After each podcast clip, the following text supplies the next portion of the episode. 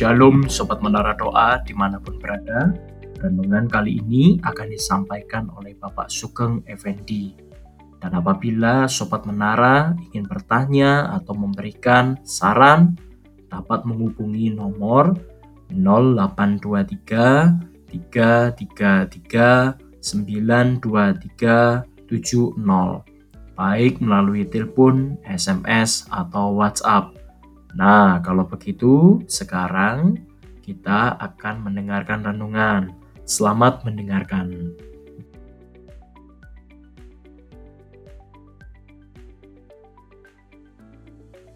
Shalom, sobat menara yang dikasihi oleh Tuhan. Senang sekali hari ini kita dapat kembali belajar bersama-sama tentang renungan kebenaran firman Tuhan. Dan hari ini saya akan memberikan satu tema yaitu berjuang. Sebelum kita mendengarkan bersama-sama, mari kita berdoa terlebih dahulu. Bapa, terima kasih untuk segala kebaikan Tuhan dalam hidup kami. Kalau kami ada sampai dengan hari ini, karena kebaikan Tuhan yang tidak pernah berhenti dalam setiap kehidupan kami. Penyertaan-Mu yang sempurna yang kami boleh rasakan sampai dengan hari ini. Terima kasih Tuhan. Sebentar kami akan mendengarkan renungan firman Tuhan. Berkati hambamu yang akan menyampaikan berkati para pendengar yang ada. Alam nama Tuhan Yesus kami berdoa. Haleluya. Amin. Sobat menara yang saya kasih dalam Tuhan, setiap keberhasilan pasti ada perjuangan. Setiap kesuksesan yang diraih pasti ada perjuangan. Dan setiap kemerdekaan yang dapat kita nikmati juga tidak lepas dari yang namanya perjuangan. Artinya, tidak ada sesuatu atau sebuah kenyamanan yang dapat kita nikmati tanpa sebuah perjuangan. Nah, kata berjuang dari bahasa aslinya yaitu agoniseti yang artinya dengan daya upaya yang sungguh-sungguh seperti orang mau berperang. Itu dari eh, bahasa asli dari kata berjuang. Lalu apa hal yang terpenting yang harus kita perjuangkan di dalam kehidupan kita supaya itu selaras dengan isi hati Tuhan. Mari kita baca dulu di dalam Lukas pasal yang ke-13 ayat yang ke 24. Demikian firman Tuhan. Jawab Yesus kepada orang di situ, "Berjuanglah untuk masuk melalui pintu yang sesak itu, sebab aku berkata kepadamu, banyak orang akan berusaha untuk masuk, tetapi tidak akan dapat." Bagian yang pertama, hal apa yang harus kita perjuangkan di dalam kehidupan kita. Yang pertama adalah berjuang untuk menghadirkan kerajaan Allah di dalam kehidupan kita. Perlu sebuah perjuangan untuk masuk ke dalam kerajaan Allah. Seperti nats yang kita baca tadi, masuklah lalu pintu yang sesak itu dan berjuanglah. Artinya, keselamatan yang Tuhan berikan kepada kita itu perlu untuk kita perjuangkan. Ada banyak orang yang ingin masuk, tetapi gagal untuk masuk karena mereka tidak memiliki daya juang yang tinggi.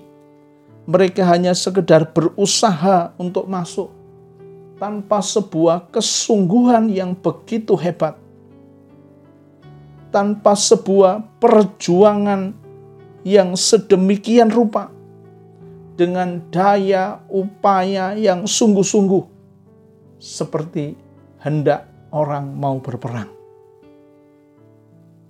Berjuanglah di dalam setiap kehidupan kita. Berjuang itu adalah perintah daripada Yesus sendiri. Yesus katakan, "Berjuanglah untuk masuk melalui pintu yang sesak itu." Para pendengar, sobat menara doa yang saya kasih dalam Tuhan Yesus Kristus.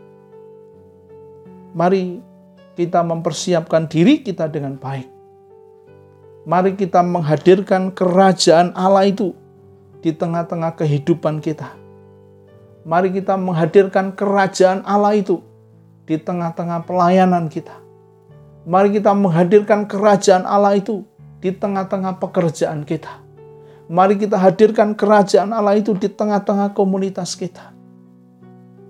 Dan saya percaya ketika ada kehadiran Allah, di situ ada damai sejahtera. Bagian yang kedua, hal apa yang terpenting yang harus kita perjuangkan di dalam kehidupan kita, supaya itu selaras dengan isi hati Tuhan.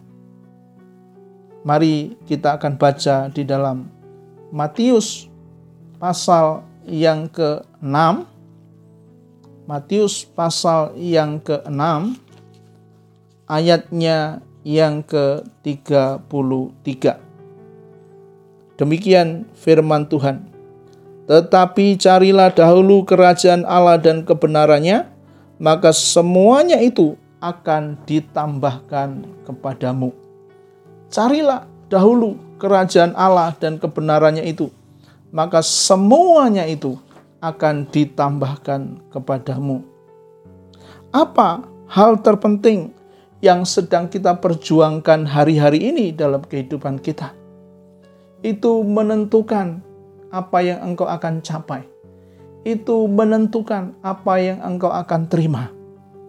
Karena engkau sedang memperjuangkan sesuatu yang terpenting dalam hidupmu. Sobat menara yang saya kasih dalam Tuhan Yesus Kristus. Mengapa Tuhan memerintahkan kepada kita untuk mencari kerajaan Allah? Karena itu adalah hal yang terpenting dalam hidupmu. Sebuah perintah untuk mencari kerajaan Allah. Carilah dahulu kerajaan Allah dan kebenarannya. Saudara dan saya harus mencari kerajaan Allah dan kebenarannya. Banyak orang yang suka dengan ayat ini hanya di bagian ayat yang B. Maka semuanya itu akan ditambahkan kepadamu. Tapi mereka lupa bahwa kita harus mencari kerajaan Allah dan kebenarannya lebih dahulu. Ketika engkau mencari kerajaan Allah dan kebenarannya, itu adalah hal yang terpenting di seluruh kehidupanmu. Karena kerajaan Allah bukan, bukan soal makanan dan minuman. Kalau saudara baca dalam Roma 14 ayat yang ke-17, di situ dikatakan bahwa kerajaan Allah itu bukan soal makanan dan minuman.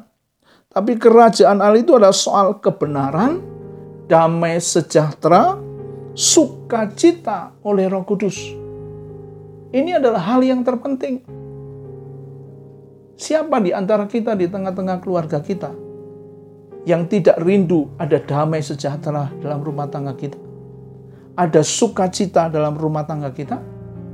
Ada kebenaran dalam rumah tangga kita. Tentu semua orang menginginkan akan hal itu. Termasuk saya. Saya merindukan dalam rumah tangga saya. Ada damai sejahtera.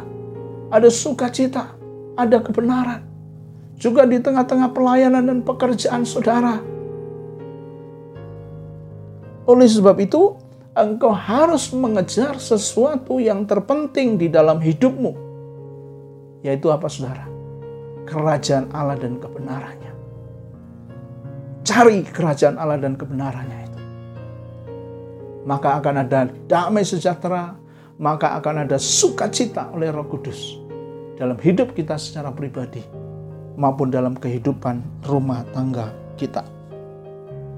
Berjuanglah untuk hal yang terpenting di dalam seluruh kehidupanmu, yaitu mencapai kerajaan Allah itu.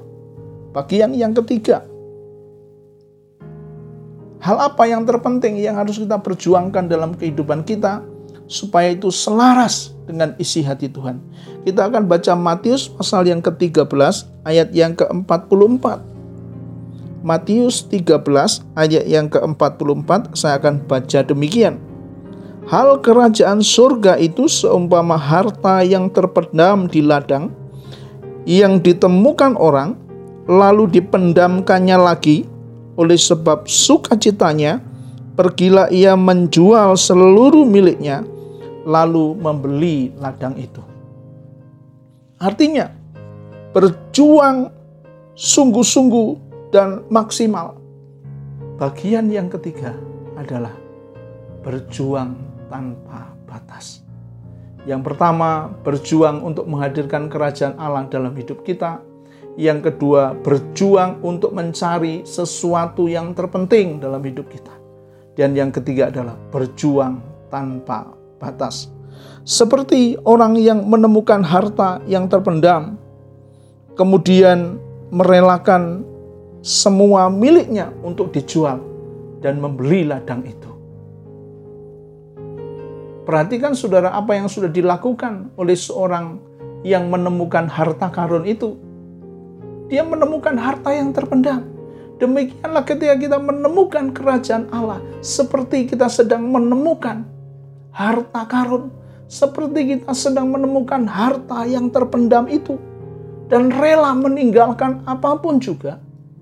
Dia menjual seluruh miliknya, dan hasil dari penjualan itu dibelikan ladang itu karena dia tahu di ladang itu ada harta yang terpendam.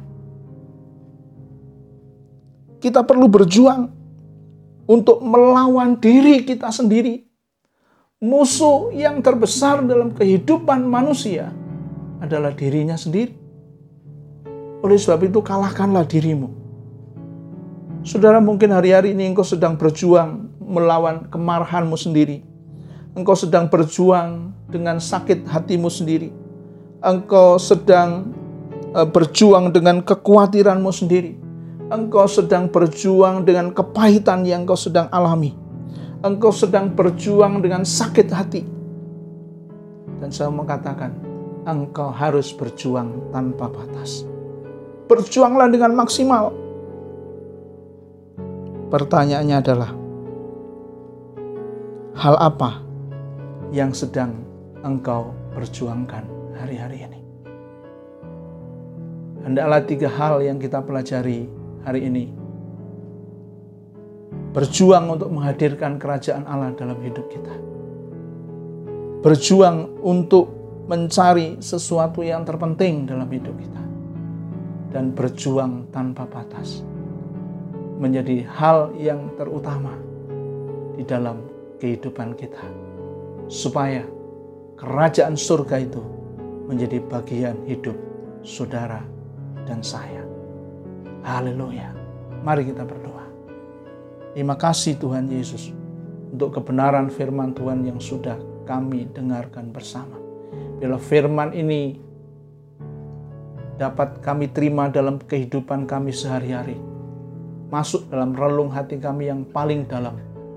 Mengubah cara pandang kami supaya kami senantiasa berjuang dalam mengiring Engkau. Supaya itu seturut dengan rencana dan kehendakmu Bapa. Selaras dengan apa yang Engkau mau.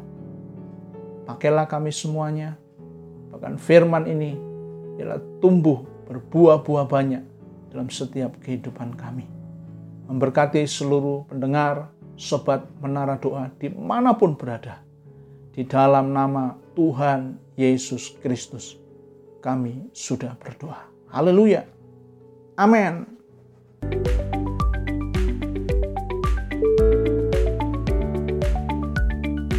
Terima kasih Sobat Menara Doa yang telah mendengarkan renungan kami. Apabila Sobat Menara ingin bertanya atau memberikan saran, dapat menghubungi nomor 0823 333 92370 baik melalui telepon, SMS, atau WhatsApp. Oke, Sobat Menara, sampai bertemu kembali di podcast selanjutnya. Tuhan Yesus memberkati.